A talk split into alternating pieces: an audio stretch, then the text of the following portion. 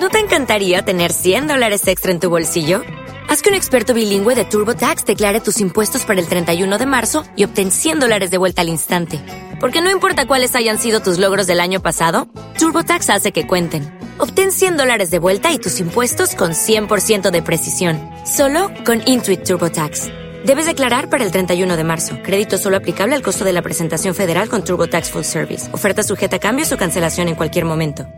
Continuamos aquí en Noticias Celta Radio en actualidad Celta y tiempo ya para el análisis en clave de tertulia de lo que ha ocurrido esta semana. Una semana en la que se cerraba la primera vuelta con sensaciones más que positivas para este Celta que camina ya en segunda posición.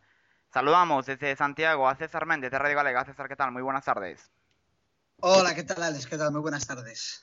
También contamos con eh, Marcos López, el administrador de una de las webs de, más tráfico de, eh, de público celtista. Marcos López, ¿qué tal? Muy buenas tardes.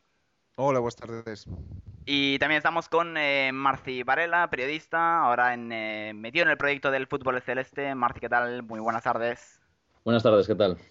Bueno, pues eh, para arrancar, os quería preguntar esas primeras valoraciones de la primera vuelta cerrada con ese auténtico partidazo, ese Cartagena 0 Celta 4. ¿Qué sensaciones eh, y qué destacaríais de, este Celta que hemos visto en la primera parte? Bueno, a ver, pues venga, empiezo yo. Eh, recuerdo que el otro día les, en la bueno, en, la tertulia fallida, como tú propio le, como tú mismo le dijiste, cuando nos decías al final para cerrar la tertulia un resultado, Hombre, yo como adivinador, quinielas de de 15 de momento no acerté ninguna, pero yo pronostiqué una victoria como del Celta, eso sí, no esperaba que fuese un 0-4, lógicamente. Pero bueno, un partido más de los del Celta fuera de casa, me recordó mucho, salvando las distancias, al partido que jugó el Celta en Vallecas, eh, que cada vez que llegaba a la portería contraria marcaba gol y sobre todo ganar 0-4 en Cartagonova contra un rival como el Cartagena, quinto en la tabla clasificatoria y con esa contundencia, pues, ¿qué vamos a decir? Para mí, otra vez espectacular. Y habla bien a las claras de lo que es el Celta. El año pasado, para marcar un gol, tenía que llegar 15 veces. Y ahora, para marcar un gol, pues la primera vez que llega, marca un gol. Es decir, para mí, impresionante y para mí un dato importantísimo. Eh, por fin, y después de varios partidos, dejar la portería a cero. Y eso habla bien también a las claras del nivel defensivo que está mostrando el equipo. 19 goles en contra y junto con el Betis, si no me equivoco, y otro equipo más, no sé si es el Numancia o el Elche, es el segundo equipo menos goleado de la categoría. O sea que, para mí, lo importante, el potencial ofensivo una vez más del equipo y sobre todo a nivel defensivo, la portería cero. Coincido, bueno, sí, Marco, venga, lánzate tú. Sí, bueno, eh, sí, basicamente o que dixo César pois eh, resume bastante ben o, o que está facendo o Celta e bueno, eso, esa contundencia ofensiva, sobre todo que estamos tendo en esta en esta primeira volta algo desconocido en este equipo nos últimos nas últimas temporadas, especialmente o ano pasado. Basta recordar que levamos 40 goles en, en media temporada e o ano pasado marcamos 38, non? Esa quizás sea a gran mm. diferencia, o ano pasado non había dianteiros, faltábamos moito gol Este ano temos gol, en defensa estamos bastante ben armados, Herrera construiu un equipo, eh, conseguiu un once tipo, eh, eh, ensamblou moi ben as pezas, e cando fallou algún xogador eh, soubo meter a outros xogadores, cambiar, modificar ligeramente o sistema para adaptarse a, a esos xogadores e, e hai moito traballo de entrenador detrás, e os resultados están aí. Desde logo, eu creo que a principio de temporada naide esperaba que estuvésemos onde estamos agora, porque eh, bueno, se falaba de, de ese playoff e de poder estar eh, sexto, quinto, esa era a nosa pelea ao principio, esa, a nosa pelea dentro do optimismo, non? E agora estamos que, bueno, quedar quintos a final de temporada nos parece un, unha clasificación vulgar, non? Por tanto, creo que hai un cambio clarísimo na, nas, nas sensacións da afición e eh, estamos ahora mismo unha nube, espero que non baixemos. Espero que a segunda volta vai ser difícil aguantar este ritmo, vai ser casi imposible repetir o que fixemos na primeira volta, pero, pero bueno, desde logo os mimbres e a base está construída para, seguir aí peleando por ascenso directo. Coincido con mis compañeros, creo que el Celta dio un golpe en la mesa, uno más fuera de casa en Cartagena, porque Cartagena yo creo que ha quedado medio noqueado, porque perder contra el Rayo y contra el Celta dos semanas seguidas, pues demuestra que a lo mejor no estás al nivel de los tres de arriba, temporadón, nadie esperaba, como decían, esta primera vuelta. Eh, Paco Herrera, grandísima labor. Hay un once claro, un once definido. Eh, puede salir uno, puede entrar otro, pero el equipo apenas varía en su forma de jugar. Pinta muy bien todo, pero esto es muy largo y creo que la segunda vuelta va a ser mucho más complicada porque a lo mejor equipos que arriesgaban más en la primera vuelta, en la segunda con las urgencias, van a preferir incluso amarrar un punto que ir a jugársela para lograr tres y mejor que quedarse sin nada. Así que confiemos en que la segunda vuelta sea igual de buena o por lo menos un poquito peor, que yo creo que con eso nos, bastará para estar entre los dos primeros. Y ya la cosa se complica un poco porque creo que ahí tenemos dos partidos muy complicados. Ahora Barça y Numancia y va a ser importante sacar buenos resultados estos dos encuentros para demostrar que el Celta es un firme candidato al ascenso y no solo demostrándoselo a sí mismo, sino también al Betis y al Rayo. Desde luego, un, claro candidato y para eso están los, los números. Si cogemos las estadísticas, el Celta, lo decía yo el otro día en Twitter, eh, hace una media más o menos de dos goles prácticamente por partido, una barbaridad, sobre todo si lo comparamos con el año pasado. Es más, pasada esta primera vuelta, el Celta lleva más goles que en toda la temporada pasada. Y después mm. eh, ya solo no, solo la proyección de puntos que lleva, que lleva el Celta, es decir, si sigue a este ritmo 86 puntos, conseguiría a final del mm. campeonato, es una barbaridad. En cualquier temporada anterior el ascenso estaría más que asegurado. Y ahora para el partido frente al Barcelona B, que muchos hablan de que será, no sé si más fácil, pero sí que el Barcelona B desde luego no se va a cerrar atrás, va a dejar espacios, lo que puede venir muy bien al, al veloz ataque del Celta. Eh, nos surge una duda para este centro del campo. Eh, entre Alex López, que no jugó frente al Cartagena, y Michu. ¿Quién creéis que, va a poner para correr? ¿A quién creéis que va a ser la, opción del técnico catalán, chicos? Eh, pues bendito debate. bendito, bendito, sí, sí. sí, sí. Mm. Tener a Alex López, dudar entre Alex López o Michu. yo, sinceramente, lo voy a decir muy claro. Yo ahora, tal y como está Michu ahora mismo, que dudamos muchísimo de él hasta ahora, yo apostaría por Michu, sin lugar a dudas. Sobre todo, eh, recuerdo también en la fallida tertulia eh, del otro día que hablábamos de, sobre Michu y Aris López Garay. Mira, Michu el otro día, parece que nos escuchó. Llegó a Cartagena, eh, metió dos. Yo ahora mismo le daba, sin lugar a dudas, continuidad a Michu. Y hablando del partido del Barça B, eh, sinceramente, a mí me parece, mm, le tengo más miedo a este partido en el mini que el otro día en Cartagena, sinceramente. Yo, al contrario que César, yo apostaría por Alex López de cara. Creo que es el premio, una continuidad, una grandísima primera vuelta que ha hecho en lo personal. Y aunque Michu sí que ha mejorado, sobre todo el último partido contra el Cartagena, creo que el equipo está más equilibrado en el centro del campo con Alex y el Barça, como también decía, a mí me da mucho miedo el medio campo y creo que hay que amarrar bien. Ya lo decía Bustos esta semana, que la clave va a ser defender muy bien, porque si estamos en un toma y daca de ocasiones por uno y para otros, nos puede pasar como la primera vuelta y perder el partido.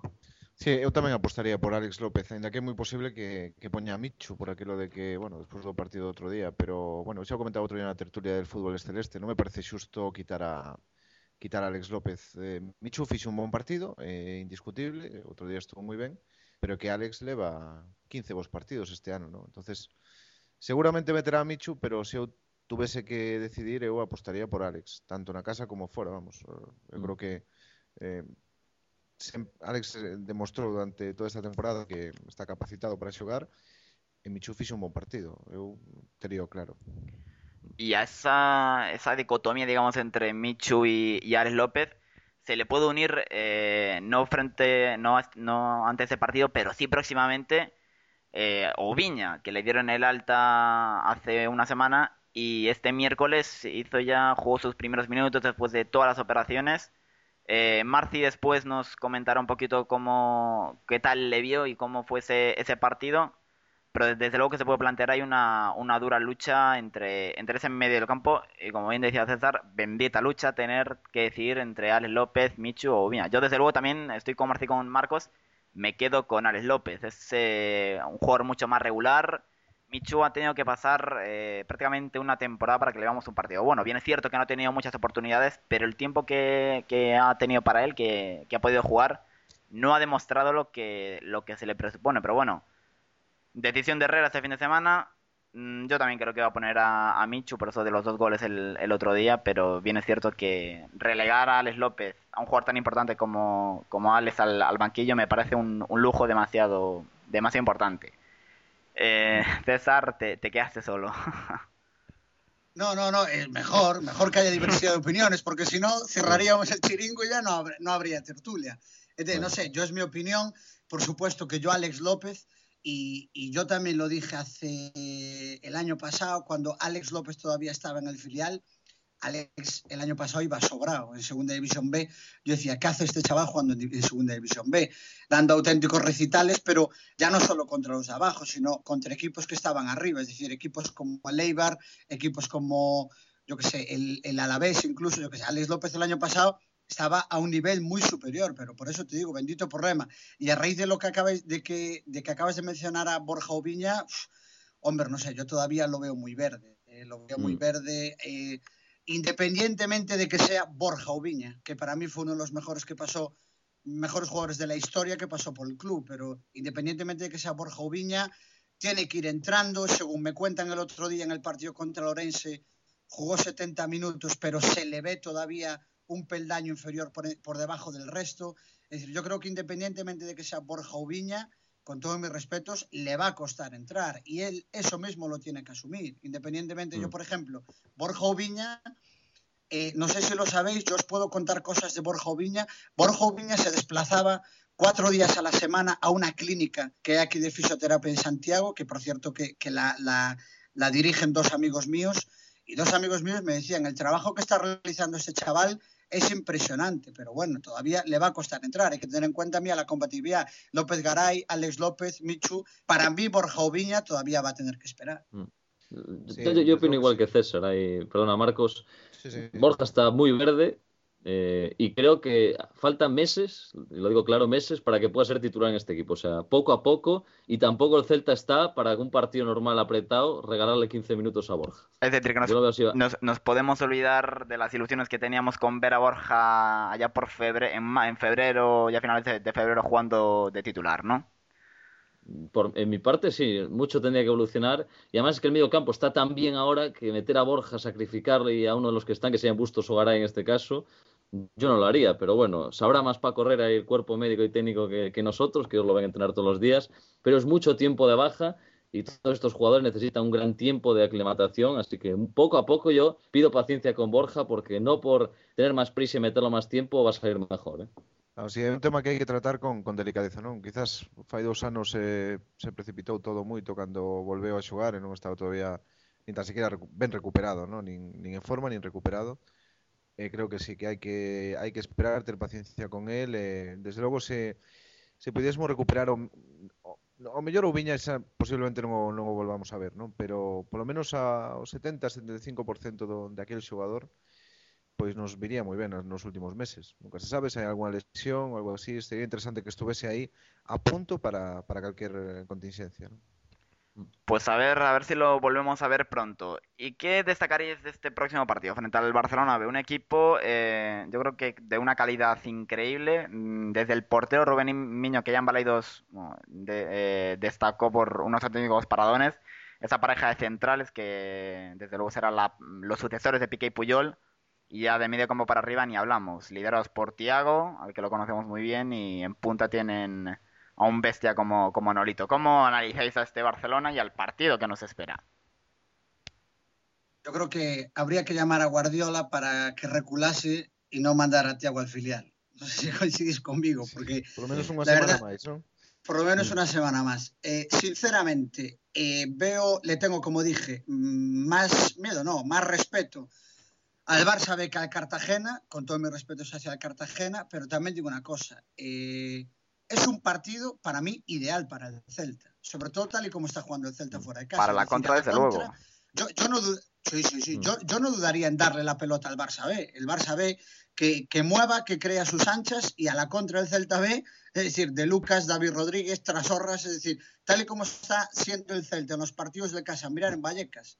El Celta llegó cuatro veces y metió tres goles. Pues yo creo que el partido mm del Barça B va a ser muy similar. Va a llevar la batuta, la posición de la pelota va a ser para el Barça B, como está la filosofía de Luis Enrique de, un equipo como el Barça, que desde el primer equipo hasta los prebenjamines están todos cortados por el mismo patrón. Y para mí es un partido que para el Celta que también que le viene muy bien, sobre todo por el poderío, por la contundencia que tiene a la contra. Sí, pues posiblemente sea un arma que, que hai que explotar e, claro, eh, o Barcelona B foi un dos dos equipos que nos ganou na primeira volta, pero desde o primeiro partido hasta este o Celta cambiou moito. Quizás cambiou bastante máis que, que o Barcelona, non? Agora ten as ideas moito máis claras, sabe a que xoga, eh, bueno, creo que a pouco que se aproveiten as oportunidades, cousa que non se fixo en, en aquel partido de, de Balaidos contra o Barcelona B, donde, como ben decías tú, Alex, eh, Miño estuvo estuvo excepcional, pois eu creo que a pouco que aproveitemos as ocasións podemos levarnos o partido, pero por suposto con moito respeto e vai a ser eh, realmente un rival moi moi difícil, eh? dos, dos difíciles que nos van a quedar a domicilio eh, xunto co Betis e quizás o Jerez eh, daqui a final de temporada. Mm.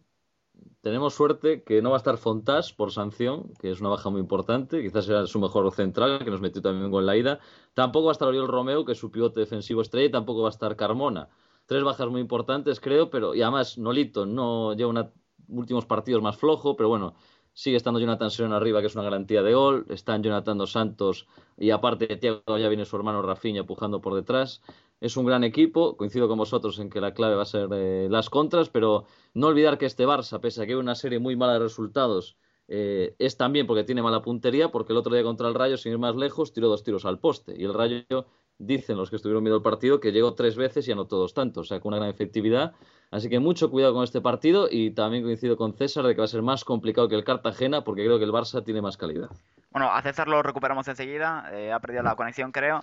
Mm, decías lo de Fontás, desde luego yo creo que es una baja más que interesante. Eh, yo recuerdo que cuando metió el gol en, en Balaídos pensé que había sido un delantero, eh, con una facilidad se fue de la defensa y el gol que, marcó desde luego al, más puro estilo delantero, muy parecido a lo que haría hoy, hoy por hoy, por ejemplo, Piqué, con una facilidad para desenvolverse en mm. la parcela ofensiva increíble. Y bueno, eh, ya digo, falta César, así que aprovechamos, Marcos. Coméntanos un poquito cómo está esto del eh, Día del Orgullo Celeste, para aquellos que todavía no sepan qué es. El, este, es, este domingo, 30 de enero, ¿no?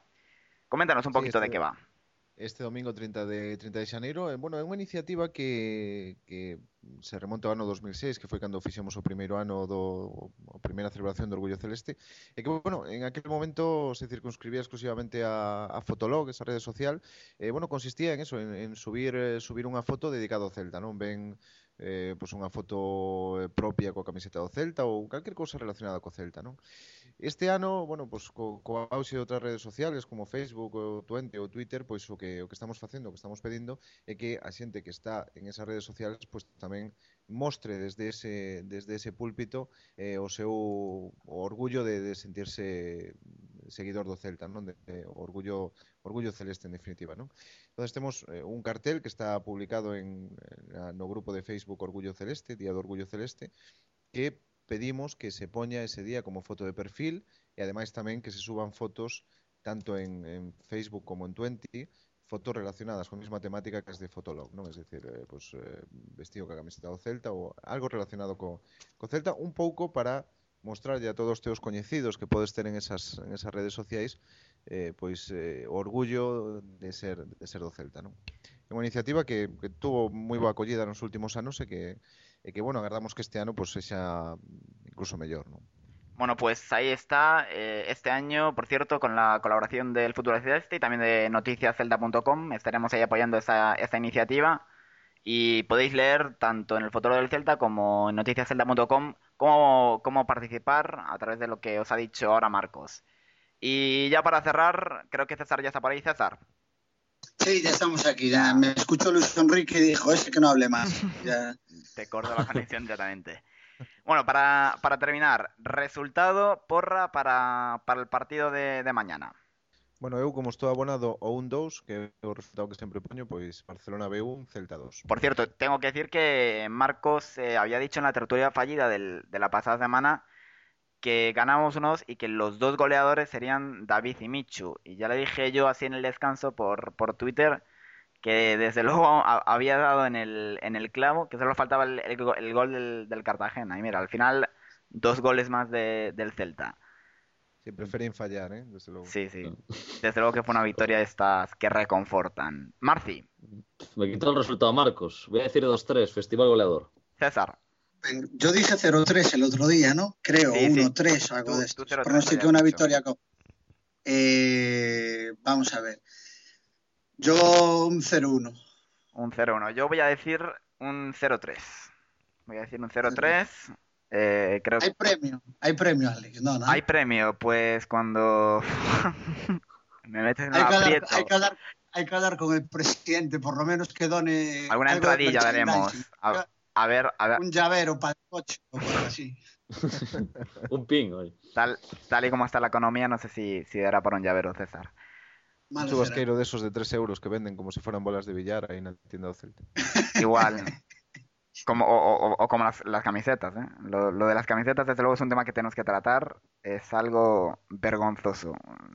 Mal, mal, mal, de pasta no creo que anden porque ya ves que todos los consejeros, jefatura de prensa y demás andan presumiendo de Blackberries. O sea que mal de pasta no creo que anden. Sí, sí, yo, yo tuve el, placer de sentarme en, en, Ponferrada. Estuve al lado de, de Miguel Torrecilla y estaba hablando con, varios miembros del, Consejo de Administración, con Antonio Rosendo, con Primitivo Ferro, a través de la, de la BlackBerry, todos interconectados con esa BlackBerry. No sé si, si la regalarán en el Celta por ser miembro del Celta, pero, pero desde luego que sí. Sí, sí, no, sí, por lo que me cuenta a mí, yo que, como ya sabéis, voy todos los domingos a, a Barreiro cuando el Celta juega en casa. Eh, Bastos anda con BlackBerry, Julio Vargas anda con BlackBerry, Tony Otero también anda con BlackBerry, o sea que... Bueno, pues eh, chicos, muchas gracias César, un saludo. Nada, un saludo para todos vosotros y, a la Celta. Marci, un mm. placer. Venga, igualmente, hasta la próxima. Y Marcos, nos vemos en el Día del Orgullo Celeste. Muy bien, muchas gracias, ahí estaremos. Venga. Pues hasta aquí, la tertulia, el análisis de la semana en Noticias Celta Radio en Actualidad Celta. Continuamos.